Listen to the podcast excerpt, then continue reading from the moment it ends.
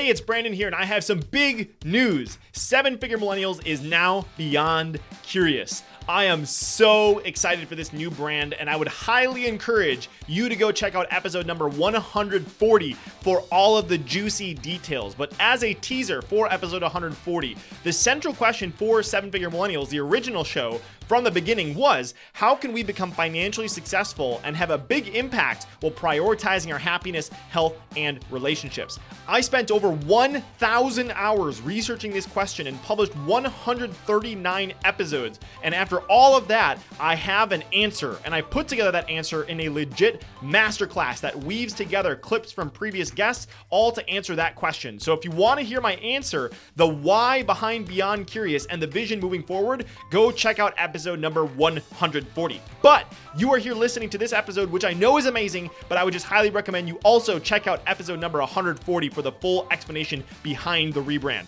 All right, here's your episode. Well, hello there, and welcome to today's episode of Seven Figure Millennials, where together you and I are on a mission to prioritize our happiness health, and relationships as we make our entrepreneurial dreams a reality. If this is your very first episode, welcome. I'm beyond excited to have you hanging out with me today. And if you're returning, welcome back. You know how much I appreciate you for coming back week after week. And today we get to hang out with John Howard. John Howard is an internationally recognized therapist, wellness expert, and educator who uses the latest science to help couples have stronger relationships. He is the author of the recently released book, More Than Words The Science of Deepening Love and Connection in Any Relationship. He is the host of The John Howard Show, a wellness podcast, and the creator of the Ready, Set, Love series of online programs for couples. A Cuban American, John has traveled extensively and his work draws on his studies of indigenous and other multicultural traditions. He has presented on the neuroscience of couples therapy at leading conferences and developed a couples and family therapy curriculum for the Dell Medical School in Austin, where he teaches. In 2019, he developed Presence Therapy, an integrative mind body approach to couples therapy that is taught to psychotherapists worldwide and that prioritizes the inclusion of diverse individuals and couples in the relationship space. John is also the CEO of Presence, a wellness center in Austin, Texas, dedicated to helping people achieve optimal physical, mental, and relationship health. In this episode, you're going to learn so much, but as always, I want you to look up for three specific things. Number one, we talk about connection versus communication. This was huge to me. One of the people that I've looked up to, who is also a guest on the show, is Dr. Benjamin Hardy, and he talks about environment engineering. How can you create an environment that produces the intended outcome that you want? This is what reminded me of this when I started talking with John about connection versus communication. So much of us are focused in our relationships about how to communicate more effectively. But if you actually solve for being more connected, it solves all the communication issues downstream. So that was a huge takeaway for me, and I'm excited for you to listen to it. Number two, we talk about the biology of connection, how you can communicate in your relationship so that your partner feels secure. Our brains are very primitive. How can you communicate in a way that actually speaks to the primitive part of the brain that is constantly asking, Am I safe? Am I okay? Because once you speak to the biology of the brain, you feel more secure in your relationship and you can actually have more effective conversations. And number three, how you can practice in your relationship. You heard me right. We practice for sports. Why don't we practice in our relationships? We know that these recurring issues come up, but what if we actually took the time to practice what we're going to do in the situation so that we can have a more effective outcome or a better outcome? So, all that to look forward to in today's episode. But before we dive in, I want to give a pre show listener shout out, which this week goes to Alana, who left a review on Podchaser saying, I really enjoy listening to Brandon's podcast. Looking forward to the next episodes. So, thank you for the kind words, Alana. And if you're a returning listener and you haven't had a chance to leave a review yet, I have a favor to ask you. And if you have literally five seconds, you can pause me mid mid sentence as I'm saying this right now. And if you're listening on either Apple or Spotify, there is a place where you can scroll up or scroll down and you can just tap a rating. A rating, it'll take you literally two or three seconds. Just choose however many stars you feel like I'm deserving of. And if you have a few extra seconds, you can choose to leave an honest review like Alana did. But if you don't, that's awesome. I would love if you could just tap a rating so you can do that. And also, if you're like, I'm listening on somewhere else, I don't know how to do that. Uh, I can't do it because I'm not listening on Apple or Spotify. You can go to ratethispodcast.com slash 7FM and that's going to show you how to do that on whatever platform you're listening on. So with all that said, please enjoy this incredible conversation with my new friend, John Howard. If you had to pick between A, making a ton of money, B, being happy, healthy, and surrounded with people you love, or C, making a meaningful impact on the world? Which would you choose? The good news is that today we don't have to choose. So the question is how can entrepreneurs like you and me, who have a vision for our lives and aren't willing to settle for anything less, how can we become financially successful and have a big impact while prioritizing our happiness, health, and relationships? You and I are on a mission to find out, and we have an incredible journey ahead of us. My name is Brandon Fong, and welcome to the Seven Figure Millennials Podcast. Mr. John Howard, welcome to the show. Super excited to have you here, my friend. Thanks, Brandon. It's an honor to be on your show. Yes, and we're John and I are both praying to the Zoom gods because Zoom just decided to say, "Hey, restart. Why don't you restart?" But good thing is John didn't get into too much of the juiciness yet. So uh, let's dive right back into where we were, John. I want to start with reading this clip that came from your book, and he talks about how I care about understanding and promoting love and connection between people because my entire life has been a journey from disconnection and trauma to learning how to connect deeply with others, and it hasn't always been easy. So I wanted to start by giving everyone some context. This is just how powerful it is that you are sharing this content today. And I want to start by zooming into a little bit after high school. Sounds like this is a period of your life when you were kind of really trying to understand what was going on. So would you mind sharing a little bit about what was going on in your life post high school and maybe a little bit of what led you to what happened? Yeah, for sure. So I grew up uh, not living with my parents and uh, neglected a lot of the time. You know, no one played with me. I grew up speaking Spanish. It was hard for me to make friends. Um, I went to school early, so I was smaller than everybody. And I was super anxious and super awkward. I had to carry a stuffed animal to school, even in the fourth grade. I couldn't see for a couple years, but nobody was paying enough attention to to notice that. So like I, I literally just couldn't see for a couple years until somebody figured it out. And then I had these really thick Coke bottle glasses that didn't help my self esteem or, or my self image any. So I had a rough go of it as a kid. I felt lonely a lot. I felt isolated. I didn't have people to talk to. Um, I had to process emotions on my own. So after high school, it, it was like a real identity exploration moment for me because I was like, you know, now I have some freedom. I can kind of go do stuff I believe in, but I don't even really know who I am or what I'm supposed to be doing. Um, so I played music for a while. I, I traveled. I, I was a, a songwriter and a guitar player, and so I was I was doing stuff like that. But I was really mostly just trying to find myself. I I ended up bumping into people that started giving me spiritual books and like self help books, and that got my mind focused on personal growth.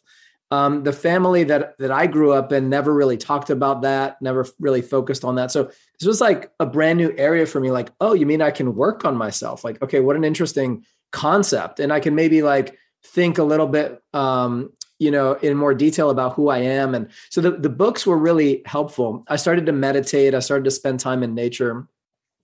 And what happened eventually is I realized I had all this massive trauma that I had to heal from but I didn't really know how. So I was doing some of it in meditation. I was doing some of it with plant medicines. I would meet people and have deep conversation, you know, like most people do, just trying to cobble together some sort of self healing. Well, after a while, I, I was starting to get a little bit of traction and I was bumping into spiritual teachers that were indigenous and Native American, and I was getting invitations to, to go live places and study. So I basically just left the country and did that for a while. I lived in small villages. You know, I lived in mud huts. I learned from indigenous people. And that was the best possible education I ever could have gotten because it sort of corrected a lot of the BS I got in school, stuff that never made sense about life. You know, why don't we focus on helping each other and loving each other? It was always like school just seemed like a bunch of BS. And I felt like I got an education in what it means to be a human being on planet Earth. So that combination of like indigenous wisdom and personal growth stuff I, I, got from people like really set me on the right track and it helped me heal a lot of the trauma I grew up with. Hmm. So there's so many reasons why I'm excited to dive in. And thank you so much for being vulnerable and, and sharing your story. It's just so powerful. And to see that you've been able to turn that trauma into a massive strength for you and now you're helping so many people with this wisdom. But several reasons why i'm excited. One marusha murphy introduced us. I love marusha. And also you're friends with Jon Vroman. I love Jon Vroman. I love the book. The book was fantastic. And the thing that i just want to add as some context for everyone is that one of the things i admire about you john is how you make a very specific points to be very inclusive in your conversation. So the it's not a a relationship book that's very focused on a specific type of relationship. It's for all genders, all races, all types of relationships. So love that. And then the last thing I'm super excited about is that this show is all about prioritizing your happiness, health, and relationships. But I haven't had a chance to go deep with someone on the relationship component. So um, one of the things that I think set the book apart from me was the focus how towards the beginning you talk specifically about the biology of connection and one of the things you talk about is that the brain basically needs to feel connected and secure and lots of the communication level stuff can't even break through if our biology is not you know happy with what's going on. So you kind of talk in the beginning about there's this hierarchy of needs in the brain. Would you mind explaining a little bit about the biology of connection for us to set things off yeah, this is super important because if people understand how to hack the brain and the nervous system, essentially, we can all be much more effective communicators, much deeper connectors. We can just have healthier relationships. Unfortunately, much like some of the BS, you know, we were all taught in school, that's not that helpful to real life. We're not really taught a lot about relationships either. And so we try to communicate in order to bridge the gap between differences we have with people. If you get into a relationship and you start living with somebody or sharing life with somebody, inevitably your personality differences and your habit differences create friction. They they get annoying at times, right? You're not going to line up perfectly with someone. And most of the time what we try to do is communicate our way through that. Well, that does not work very well as neuroscience and relationship psychology has been pointing out for the last 15 years. And it's because of this hierarchy of needs that you mentioned the brain primarily is concerned with survival much more than love. You know like we're not really optimized for love as much as we are for survival. And so what the brain cares about first is safety and security. If it doesn't feel safe with someone it's not that interested in what the person has to say. Because if you can't relax with someone your brain is still trying to measure like wait do i like this person? Do i want to connect with them? Why am i even here? Why am i talking to them? You know like there's all this measuring going on and the, the message gets lost in that. So if you really want to connect with someone you have to understand how the brain connects and how the nervous system connects and it's often not through words. Hmm. You do that by having friendly nonverbals friendly body language friendly eye contact you know a, a, facial expression that's warm and inviting a tone of voice that's not harsh or aggressive. You're trying to help people relax and trust you. And once you form that base level connection in the nervous system then people's minds open up. They're interested in what you have to say. We can bridge differences and have political dialogue cultural dialogue that doesn't feel threatening. Mm one of the things that I have highlighted here from their book, it says primitive systems don't distinguish well between an actual predator and an argument over salad dressing. you know, the adrenals can dump adrenaline into the system either way, especially if we don't feel connected. And I think that that's so fundamentally important because if you address the biology and the safety and security, natural communication comes as a byproduct when we feel safe and secure in things. So I love that you, that distinguishing uh, component. And so let, now that we understand a little bit about the biology and how we kind of have a brain that's pretty binary, it's like, am I safe? Am I unsafe? Once that's taken care of, and we will, I do want to just kind of dropping something I want to get into. I want to talk about some of those specific language components that you just talked about and how we can be better at talking to the nervous system. But before we get into that, let's talk a little bit about connection versus communication. Can you kind of explain the difference between those two and why it's so important to understand the difference? Yeah, well, like you mentioned, Brandon, th- these primitive systems are not that bright. Um, that's because they're designed to be fast. Um, so we want to move and protect ourselves before you know we philosophize and think about what's going on. That's how the nervous system is designed. So because these are fast, not super accurate systems, they tend to lump a lot of things together. You know, if you had a little bit of childhood trauma, if your dad yelled at you, if your parent was critical, if you felt a you know, when you experience those things later in your relationships as an adult, those same emotional triggers well up in us because these primitive parts of the brain are just lumping everything together. They're like, "Oh, that sounds like that." You know, that reminds me of that. And so we have this threat response. So this is why it's so important to connect first, communicate second. Because when you put the nervous system at ease, it doesn't have those threat reactions that are sort of random in the same way, right? When you hold hands, when you sit close, when you really trust that someone has your back, you have this buffer in your nervous system. Even if the communication gets screwed up, even if somebody says the wrong thing or they insult you by mistake, as long as you trust the goodwill in that relationship, you're not going to have a threat reaction. You're just going to be like, dude, why did you say that? Or what did you mean? Or where did that, you know, it's like you, you roll with it. Whereas when you don't feel connected to someone, your nervous system is on guard, it's on edge. And literally anything that person says, you might take issue with because you're looking for reasons to validate your sense of disconnection. So even talking about the salad dressing becomes a point of contention because you're like, well, the salad dressing doesn't matter, but there's some reason why I don't feel connected to this person. So now I need to sort of track that down. And that's often how communication gets glitchy. The main difference is connection speaks nervous system to nervous system. Communication speaks to the frontal lobes in the brain that are responsible for higher order thinking. And if you try to do this first and live in the realm of ideas and concepts, before you've established safety in the nervous system, you're going to get a lot of communication glitches. Mm-hmm.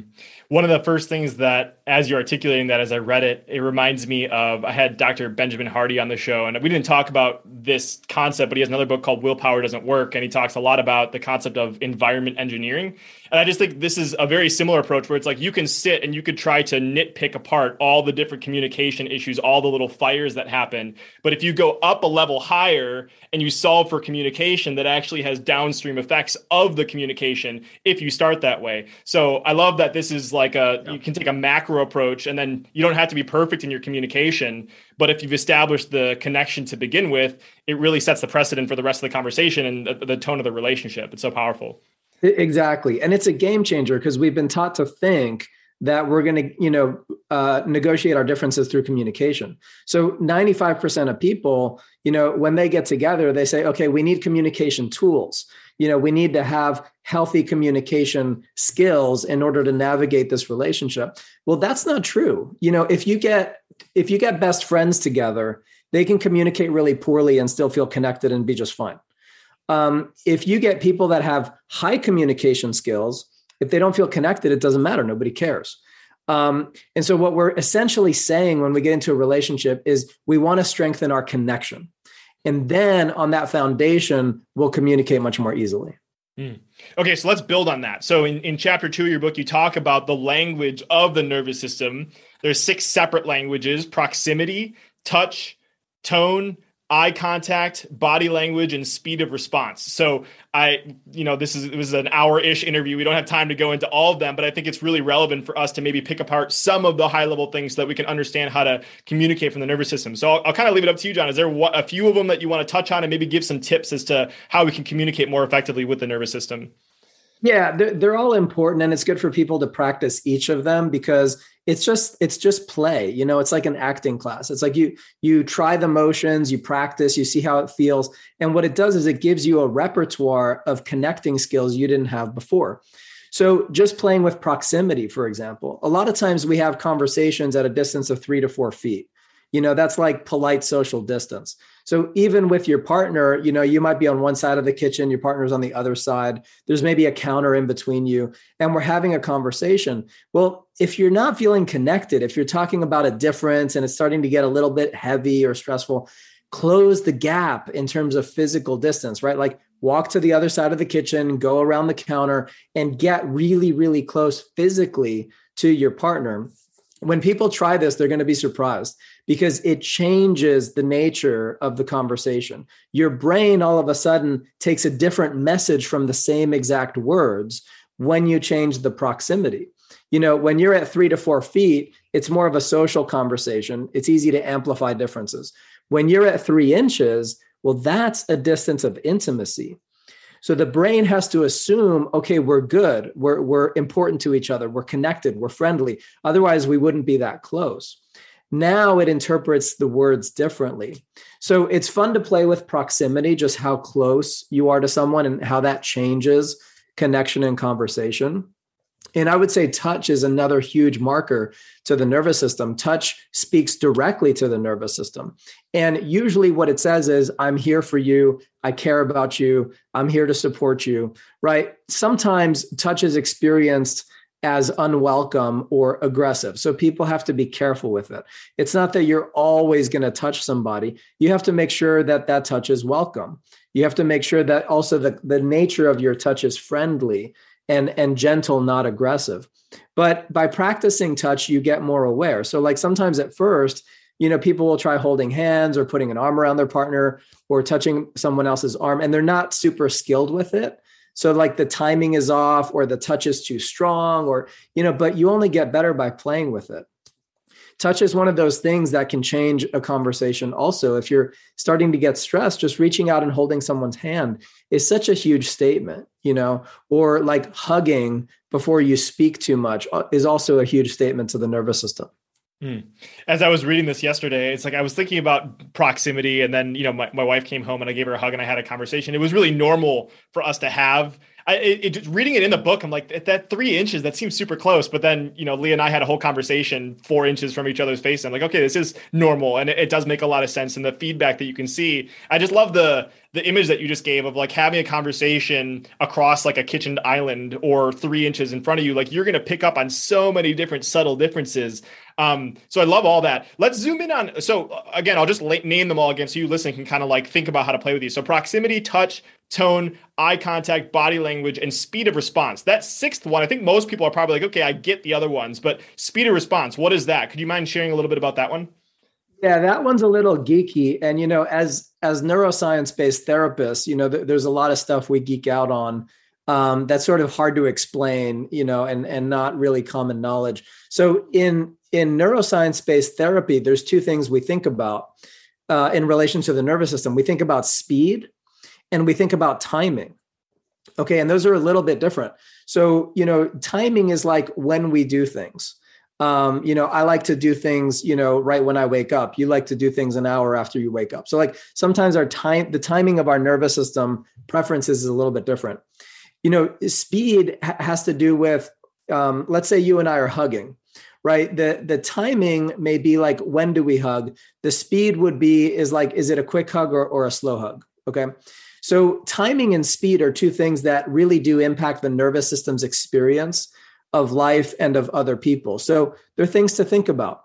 An easy example for people listening is we all know people that are super fast thinkers, and we know people that are slow thinkers. And if you get a fast thinker, you know, paired with a slow thinker, sometimes they'll annoy each other. One person processes too quickly for the other, one person processes too slowly for the other. Okay. So that's a difference that they're going to have to manage and, and average out. Now, the main example I use in the book is probably the one that that we encounter most often throughout the day, which is you're on your phone, you know, you're on social media, you're checking your texts, and and I as your partner want your attention. So what happens in those situations is we get sucked into our device, we get sucked into our email, what we're doing, and we're like, oh yeah, yeah, hold on, you know, I'm in the middle of something. We sort of like wave people off when they want our attention. And it takes us a while to switch over to our person, whether it's a friend or partner, and say, you know, what, did you want to ask me something or what do you need?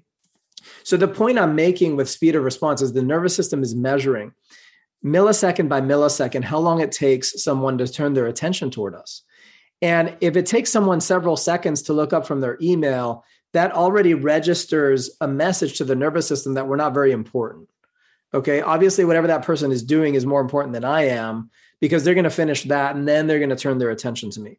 The hmm. reason that's a problem for the nervous system is let's say, you know, there's a predator. Let's say we're actually in danger. Let's say we actually need protection. Well, realizing that people aren't going to shift their attention to us very quickly creates a sense of threat for the nervous system.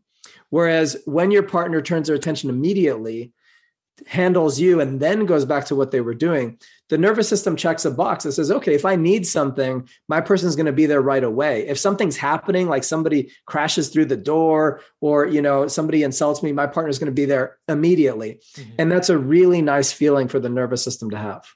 Yeah. Thanks for the example of being on your phone because that's just such a common thing, and it's kind of sad that we have to give this long delay before we pay attention to our our partners. My wife and I try to not be on our phones in the in, at least in the kitchen where we're cooking dinner and that kind of stuff. So, um, but lots to work on, obviously. So I want to skip uh, so now, now we have an understanding of a little bit about how the nervous system communicates, and so that we can communicate with those languages, so we feel more secure, and we can go more into the. I guess we don't want to dive into the content quite yet, but I, I want to skip a few chapters ahead of your book, and I want to go into chapter five, which is about developing a practice culture. One of the things that I highlighted in the book is that you like you something you said something along the lines of like I've never had a couple walk into working with me and they have a, a system or structure of actually practicing what they do in a relationship. Yet, this is one of the things that is creates the biggest impact on a relationship. And it's so funny because we talk about in a sport, you know, like I play spike ball. That's my nerdy thing. It's like I can I can watch my. It's almost like I watch my body react because it's like I've seen like it. it my my body reacts before it actually happens. But that happens because I played and I practiced a little bit so that my body has that response. And the same thing goes in our relationships, but we don't actually practice it. Like how do you set those default responses so that you're actually moving forward in a more effective way? So I think that it's it's brilliant that you're teaching people to practice. But I would love for you to maybe share a little bit about some practical ways that we can practice in our relationships because I think it's a foreign concept to many of us. It's definitely a foreign concept, and that's because we don't prioritize relationship health as as a culture, as a society, very much. So it's just not something we really talk about that much. But this is why people hire elite coaches in, in athletics, for example, because an elite coach can teach you how to train at something that's going to make you better faster than anything you can come up with on your own. You know an elite coach has techniques that the average coach doesn't have that are going to get you better faster right? So in the relationship space what the elite coaches use is practice. Why? Because of everything we just covered a lot of relationship behaviors are automatic. They're fast they're primitive they're already wired into uh, the, the habitual parts of the brain and what we're trying to communicate when it comes to connection is stuff we normally don't have a lot of awareness of, like our facial expression, our tone of voice, our eye contact, our body language. So, how do you retrain yourself to be a better connector? You can't just slow down and think about it because human interactions don't happen at that slow rate of speed.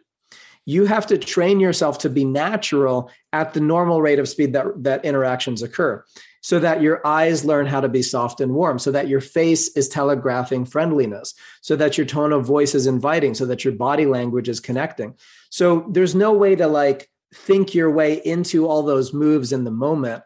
You have to have practiced them in the same way that you practice spike ball and, and the moves that need to be built into motor memory, right? But very few people do this in relationships. And I don't know why, because if you go to a very elite couples therapist, this is mostly what you're going to do is like practice, practice, practice, practice. Um, we can only talk so much about what's connecting. We have to get it into our muscle memory for it to show up. So, an easy way for people to practice at home, if they're not working with a therapist, is to say, hey, like, what are we not very good at? You know, sometimes when we talk about money, we're, we're not very good at that. Like, we, we get annoyed, we get stressed, and the conversation goes off. Or we're not very good at like managing our differences with cleanliness. You know like you're a little bit cleaner i'm a little bit messier. It's it's not a huge deal but we, we're not very good at navigating that. Sometimes we get nitpicky with each other. So you take something that you know is kicking your butt a little bit and together as a team you you take a practice approach to that. You say okay instead of just like being annoyed and criticizing each other you know three times a week on this issue let's practice what it would look like to manage it really well. Let's practice what it would look like to navigate this area of our lives successfully. What would it sound like? What would it look like? What would our body language be? What would we be doing with each other? You know, what are the solutions that actually work for us? So you create a training environment to practice when you're not upset, when you're not annoyed, just like a soccer team would go out onto the field and practice, right? You don't you don't need a crisis to suddenly decide to practice. You just need to have the intention to be a better team. And then every now and then you say, okay, let's pick something and let's work on it. And that's how you develop motor memory around better relationship skills. You can't really do it when you're upset because you're already in threat response. Um, you have to do it like ahead of time, knowing you're going to need it later. Mm-hmm one of the examples you gave in the book that I'm just kind of trying to think of something concrete uh, that somebody could dig onto. You talk about Jacob and Steve, and like one of them is like a morning person, and one of them per- is a night owl. And this is kind of like my, my wife and I's dynamic. It's like I'm the one that's up and ready to go right away, and she's like, "Give me a minute, man. like, what's the deal here?" Uh, but like that, that's a scenario that I think you know many couples face or similar dynamics. That's kind of like what you're looking for, right? It's like it's essentially like, okay, we know that this is a recurring issue. Let's not practice let's practice in the middle of the day when we're both at least awake you know we're, we're ready to go and let's put ourselves in that scenario and pick apart different components of it like I, I mean, I guess what I'm trying I'm trying to get a little bit more detail here. So, like, let's say we're we're picking on that scenario. We're in the middle of the day. What are some of the characteristics that you would encourage them to look out for if they're in the middle of this practice and conversation to make sure that it's actually taken from practice and applied?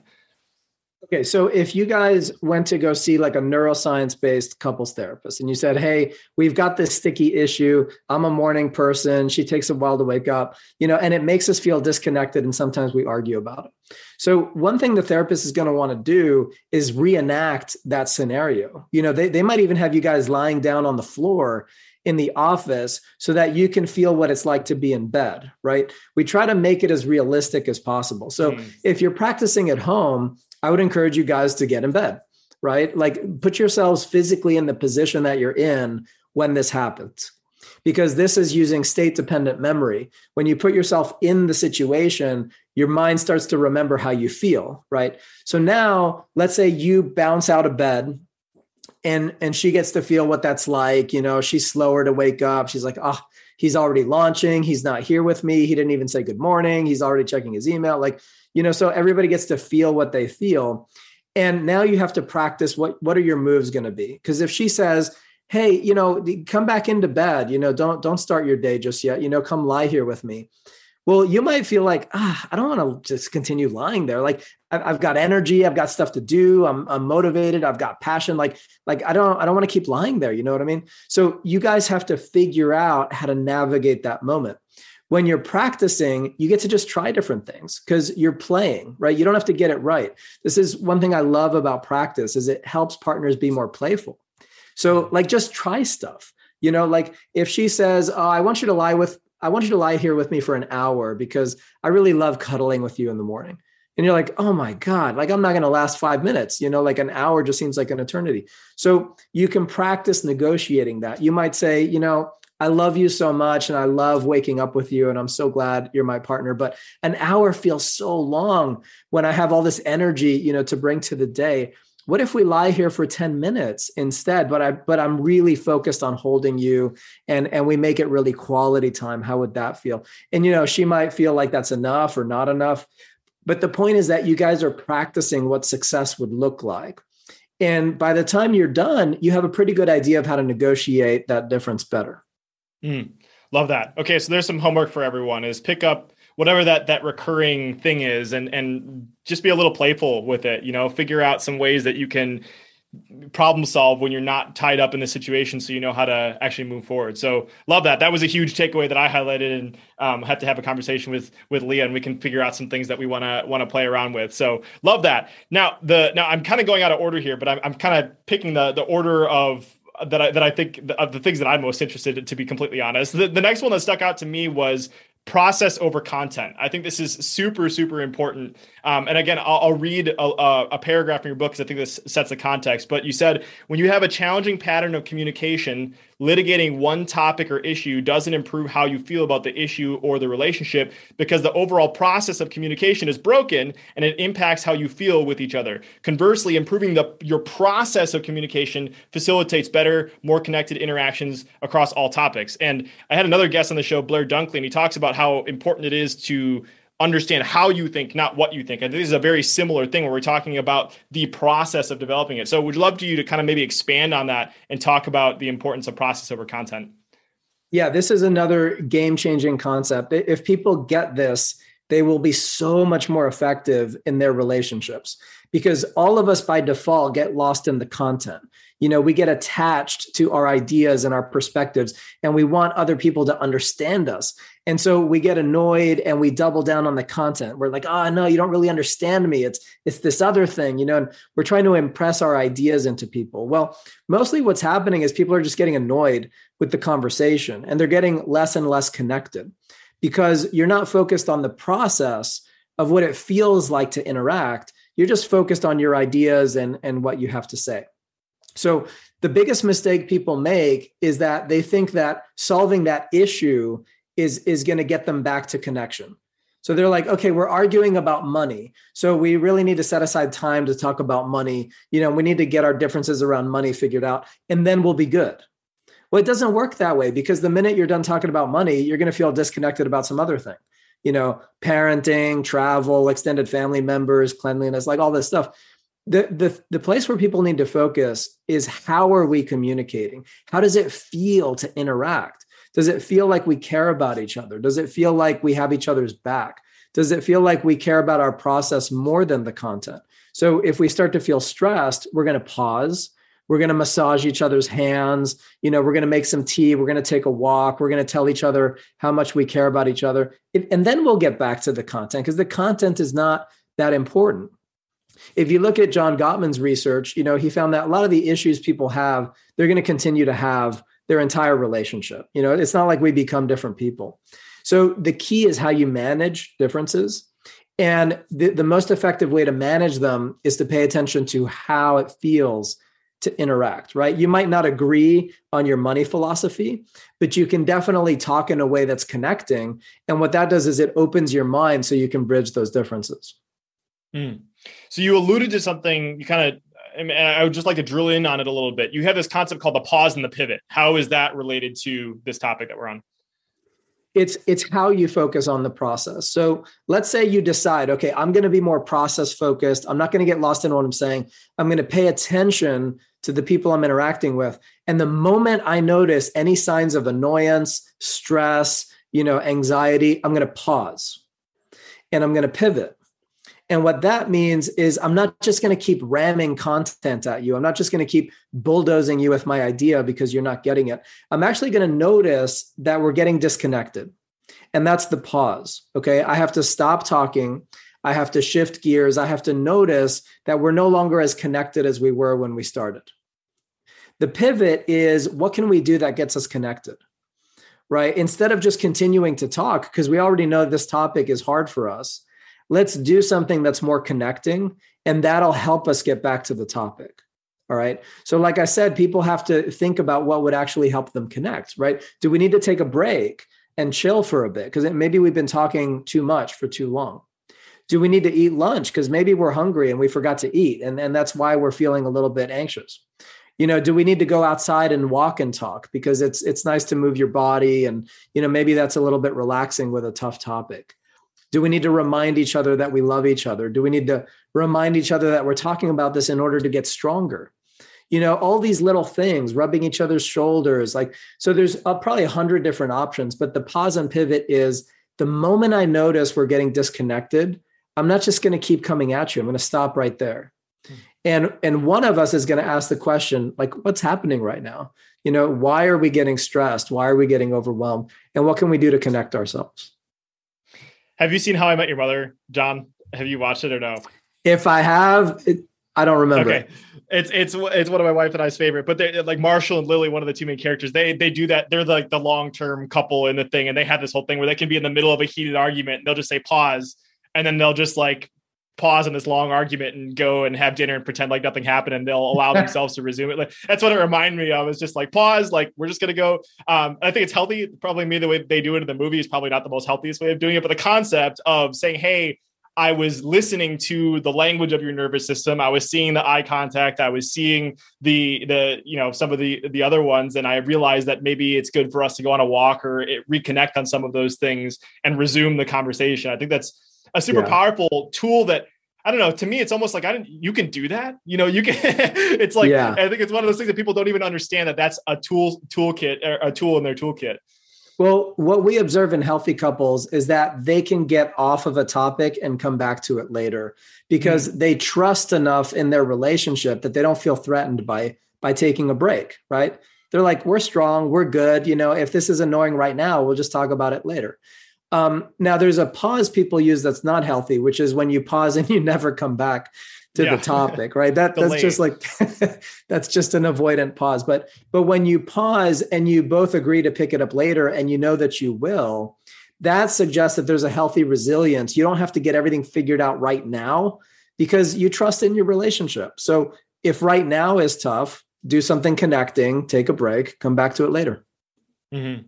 Okay, so this this reminds me, and this kind of this is why I went a little bit out of order, but we were just in like chapter five stuff. I want this reminds me of the reason why you probably had it in chapter four is talking about working together as a team because it's like it builds on that idea, but we kind of we didn't really uh, go into this concretely. So I'd love to, since we're talking about like it seems like we have a dynamic where we're able to pause, we're able to kind of work together on this stuff. Let's talk a little bit about the team dynamic and how we can leverage a relationship as one of the keys for growth. So maybe one of the best ways to start was talking a little bit about the we versus the I mindset. Would you mind sharing that?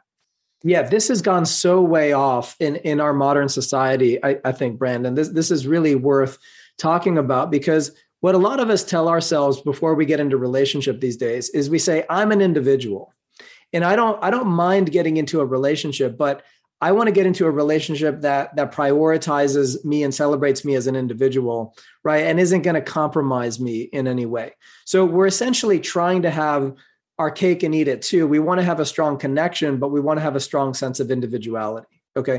This is a big problem these days because what people don't understand about relationships is you're merging your life with someone. It's a process of adaptation. You don't retain your same individual self from when you went into the relationship. Now, why would that be a good thing? Because it seems like a loss to a lot of people. Like, why, why would I give any anything away just to be in a relationship? Well, because the net gain is greater whatever you give up is part of your limited sense of self. And what you gain is a sense of being a part of a collective that's bigger and stronger than just you as an individual person, right? So, this is kind of like a big philosophical question. People have to ask themselves, you know, do I want to give a part of myself to something that can give me more as a collective?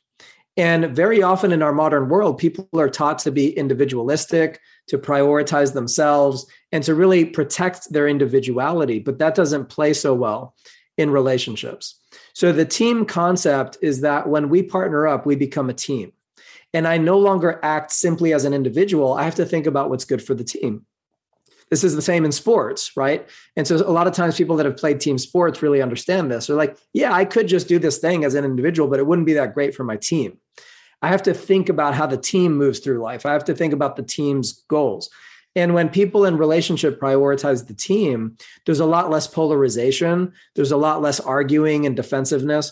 Even if you have an issue, you approach it as a we instead of as an I. You know, mm-hmm. you, you don't say you're an asshole um, and you don't even say you know i you know i think you know you're dumb or or i'm having trouble with you know your ability to do this stuff. What, what you say is we kind of suck at this. And and how can we get better at this? And you're marshaling the energy of the team to improve. That feels so much better and really reduces shame in relationships. Mm. so would you recommend people to kind of use the we versus I as almost like a filter or like a trigger. Like, oh, I use I'm, I realize right now that I'm using lots of I based language. Is that a good way for someone to say to to try to train themselves into shifting from I to we and taking that collective collective conversation perspective? Yeah, I think it is it is a good language marker to to be aware of. Now, there's a lot of I statements that are that are healthy and productive. You know, I feel sad today. You know, would you hold me? You know, great. You know, you're not going to say we feel sad today. you know, that'd be a little bit weird. So there's a lot of I statements that make perfect sense. But when you're using I too much, you're basically prioritizing the individual's experience in the relationship. And you have to be careful with that. You're, you're not as important as you think when you're part of a system. So there are some I components, but there's a lot of we components, right? And mm-hmm. sometimes people lose track of that. They're just too much in themselves they think about okay what do i need? What am i feeling? What do i think? What do i need to communicate? Well try to think a little bit more about the we. And if you're not using we language then yeah that should be a marker in people's minds of like oh maybe i'm not as team oriented as i should be. Mm. okay so let's keep going on this this team component. One of the things that i loved that you articulate in the book is how we can leverage relationships for growth. And you actually have this perspective that like we actually become our best best selves when we can leverage our partner as a way of kind of reflecting or, or uncovering things that we didn't even realize were present. So can you talk a little bit about that about how we can leverage relationships as a way to kind of serve as a mirror and kind of work together to actually create radical growth as an individual and then together as a couple yeah. So a lot of people are into personal growth. You know, I'm sure uh, uh, most of your audience is probably into personal growth, right? So we're always thinking about, okay, how can I optimize myself as a person?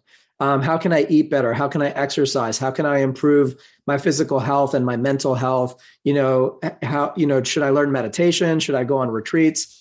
So, one thing that's important for people to know is that the brain learns relationally more than in any other way. So, learning happens primarily through relationship experiences. That's especially true when we're infants. All of our learning is relational, but it continues to be that way in adulthood. The brain picks things up from other people. That's why it's so important to have mentors and role models, you know, because we're learning by observation, we're learning by what people do with us and to us. We're learning from our tribe of people that we surround ourselves with much more than we learn things in a vacuum. So, what I hear oftentimes is people say, Well, I'm not ready for a relationship. I'm still working on myself. You know, I'm mm-hmm. still working to improve myself. Well, if you look to neuroscience, neuroscience would have something else to say about that because it would say, well, working on yourself is being in a relationship. You know, one of the most advantageous things you can do for your own personal growth is get into healthy relationships because one, it'll fill in your blind spots.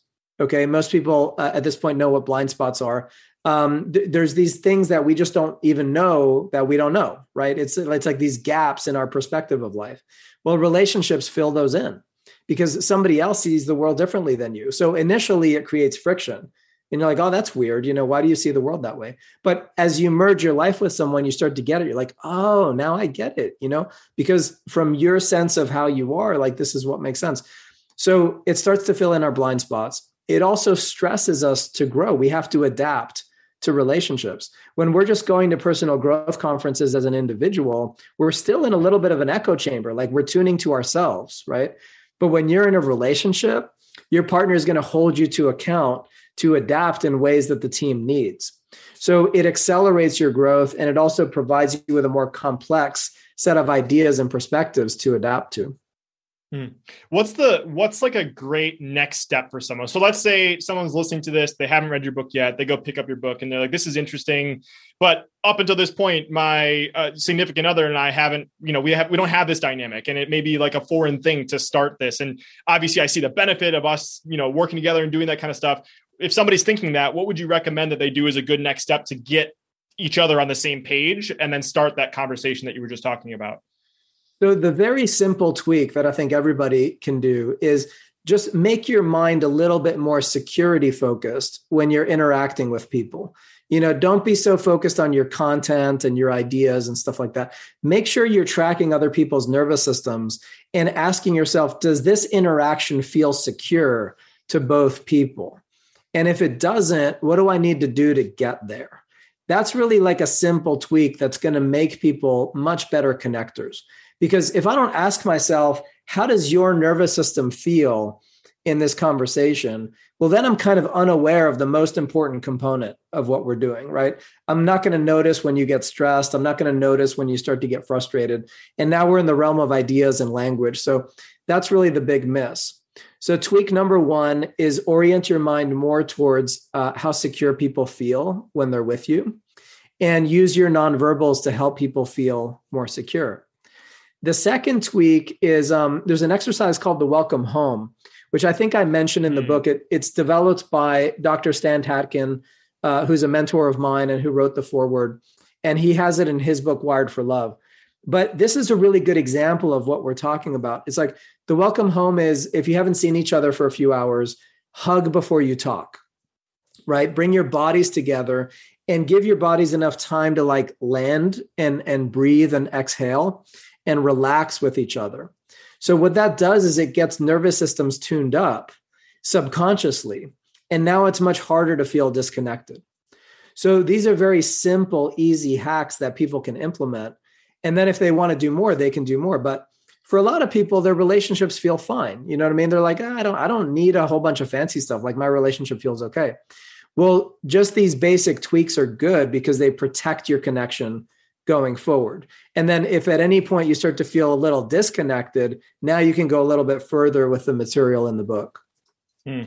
You know, it's so funny. Sometimes it's it's. I love seeing how I the guests that I, that come on the show are sequenced for me just last week I interviewed Mo Gawdat, and he wrote the book Solve for Happy, uh, and he has this whole mission to create one billion happy people. It's it's incredible, but a whole component of his book is talking about how biologically our brains are mostly negative. Like it's it's designed for safety. It's designed to make yeah. sure that you're okay. You're not being eaten by a tiger, and so lots of the issues that we face. And so, and then of course, then I start interviewing you this week, and I'm reading the book. I'm like, oh my gosh. So I think it helps. That was just a huge light bulb that went on for me. It's like understand that biologically speaking, there's nothing you can do to change the fact that your brain is just trying to keep you safe. But once you have that understanding and you can you know from mo's perspective communicate with your brain in a way that you can be more healthy and actually transition those thoughts into a place that makes you happier. In your case you're communicating that externally with someone else so you can communicate with that. That was just i don't know i just connected that in my brain as you were talking. I'm like this makes yeah. it, it helps me a lot to just know that that's what the brain's function is. And now that i know that it's a game it's playing i can actually work with it more effectively. That's a really important concept because it's true. The brain by default skews negative and a lot of people don't understand that. They're like, well, why would that be? You know, I'm into positive psychology, I'm into affirmations. Like, my brain doesn't skew negative. Well, everybody's brain skews negative because it's looking for danger more than it's looking for optimized personal growth, right? Like, optimized personal growth is a luxury. Uh, the brain is first going to make sure that everything's cool and then it's not in danger, and, and, and then it unlocks that stuff.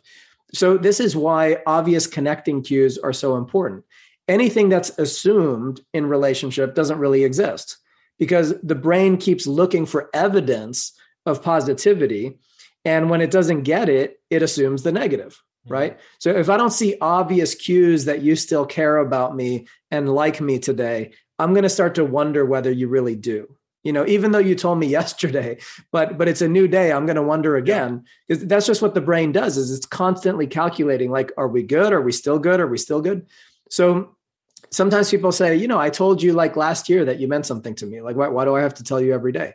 Well, because the brain is recalculating the stuff every day. So if you want to be a good connector, you want to make positive, obvious cues of mm-hmm. friendliness and connection. You don't want to leave it up to chance. You, you don't want to send subtle signals and be like, I think I covered that. I'm not sure. Like maybe, um, like obvious positive signals. I love you. I care about you. You matter to me. I'm going to hug you. I'm going to hold your hand, right? I'm going to sit next to you. In in all the ways I can, I'm going to make it obvious that you're important to me. And those are the signals that really go in. Mm. Yeah, I think that that was another thing that I had highlighted a bunch. It's like making sure that your your your your your nonverbals are matching with your verbals and like it goes a long way to make sure that you're it's almost like acting it's like it's like when you, i've never done any acting but it's like you have to over gesticulate? Is that the word? You have to you have to like overemphasize when you're on the stage so that people can pick it up. Um, and it's almost the same thing you know if when you're developing a healthy relationship it's like yeah i said i love you yesterday but making sure you're getting in that habit of saying it over and over again it keeps solving for this whole conversation we've been having for connection and then it opens up the floodgates to so many other things. So i love yeah. that.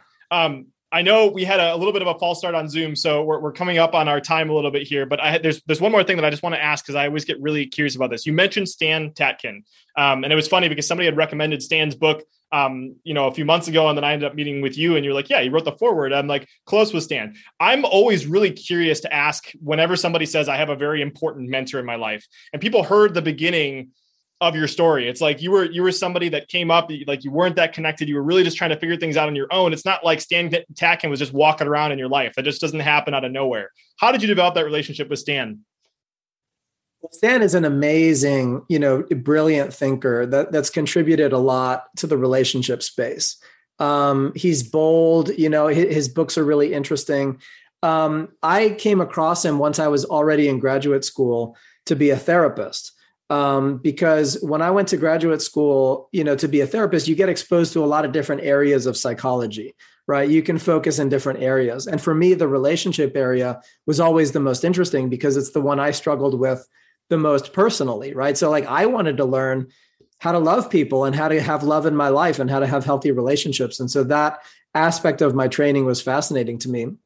And that's when I was introduced to him because his ideas about understanding what the brain is doing in relationships, understanding how to hack the brain um, to develop deeper connection, like these are big powerful ideas that didn't exist in the field of psychology you know before he started combining neuroscience and couples therapy and, and doing fancy things with it. Um, so i started going to his seminars. I joined his study group. This was before he had a, a big you know famous therapy model for couples therapy back then it was just small study groups he was doing in different cities and we would just workshop ideas you know in those study groups you know hey what if you try this? What if you try that? What happens? What does it do to the brain? So it was very sort of experimental time where he was also developing a lot of his own ideas that became a couples therapy model that's used all around the world today. And he's been really influential to me. Um, i really credit him with a lot of my learning in this space so uh, I just love going deep here because it's like I think everyone listening, it's like there is always somebody out there that can absolutely transform your life if you have that one relationship. They can open. I can attribute the majority of the relationships I have in my life because of one person that was like the lead domino for everything else. So that's why I'm so curious about this. And for you listening, it's just like there is somebody out there that once you open that relationship, it'll open the floodgate. So how did you specifically go from consuming his content, attending his workshops? to you know make what was that next step that like really took it from you just i'm a student to you know developing a relationship where he eventually you know wrote the foreword to your book? Yeah. Well so for all of your uh, uh, folks listening that want to develop quality mentor relationships you know with with people that are uh, successful and, and understand you know important concepts you know i think there's a formula to it. And i don't know that i always follow it you know intentionally but i think i follow it anyways because i've had several important mentors in my life. And usually what happens and also now as a mentor myself i noticed this. I noticed when people do it with me. What i did with stan was i, I kept taking his his trainings over and over again even like the 101 like i probably took his basic course like three times in a row. I probably took his advanced courses as, as often as i could. It didn't matter to me that they were supposed to be for beginners I was like, look, if he's in my city and if he's in the room, I want to be in the room. You know what I mean? So I think he started noticing that I like had a really strong affinity for what he was teaching. And that gave me an opportunity to later become his first TA in the United States, helping him with trainings. At that point, I was just trying to be helpful. You know, it's not like he was paying me, but I got to be in the room. I had taken the training so many times I could help facilitate, you know, little breakouts and study groups and things like that. So I think the formula is you know show a mentor that you have an above average level of interest in their work. You know like hang around them keep showing up to stuff you know so that they see your face a bunch. And then learn how to be helpful to them you know learn how to support them without needing that to be monetized in any way but just saying look i love your work. I love what you're about. I'd love to be around more. Can i help you with something? You know can, can i can i do the intro? Can i can i move chairs? You know can i show up and host a zoom for you? And so by attaching yourself to someone and being helpful you know they're more likely to keep you around and then you can accelerate that relationship. Mm. I'm glad I took that detour. Thanks for thanks for humoring me a little bit because I think that's so important. I, I guess it's in the topic of connection and developing relationships with people. It's just it's funny how your story mirrors what happened with me. Uh, you know, one of the pivotal relationships that I had is just showing up, showing that you care. When I first reached out to one of the dominoes for me was a guy named Jonathan Levy. I reached out and I like, hey, I found all these things in your site and I want to help you with it. And I don't want, I refuse payment. Like I just, I want to help you and support you because I love everything you've done and like that one you know me reaching out led to just so many ripple effects down there. And so i love that our experiences mirrored there. I always like to pay attention when that happens. So thank you yeah. so much for sharing that. John i know we're we're coming up on time here. You got to get going the rest of your day. But um the the question i always like to kind of finish on is what does happiness mean to john howard? Wow so happiness to me means uh, not surprising, you know, based on everything we've been talking about, but that I feel connected and I feel loved and also that I'm able to give love to people. You know, it's like it's really important to be received. Some sometimes being able to give love feels even better than receiving it. But but both are really important, right? I love feeling connected. I love knowing that people have my back. I love the feeling that, you know, if I screw up and I do something terrible by mistake, that people are going to hold me, they're going to support me and they're going to help me recover. Like that sense of tribe is is a really wonderful feeling. And then also knowing that I can be uh, important and meaningful in people's lives by being kind, you know, by extending uh, affirming words, by building them up, by you know showing friendliness and sharing love with people i mean to me that's the meaning of life because everything else is up and down it's like We're going to have financial ups and downs. We're going to have career ups and downs. We're going to question ourselves. We're going to feel good about ourselves. Like it's it's it's always a washing machine. But what can be consistent is the deep friendships we have, the deep partner relationships we have. Like if you trust in your people, it gives you a sense of resilience for everything else. Mm.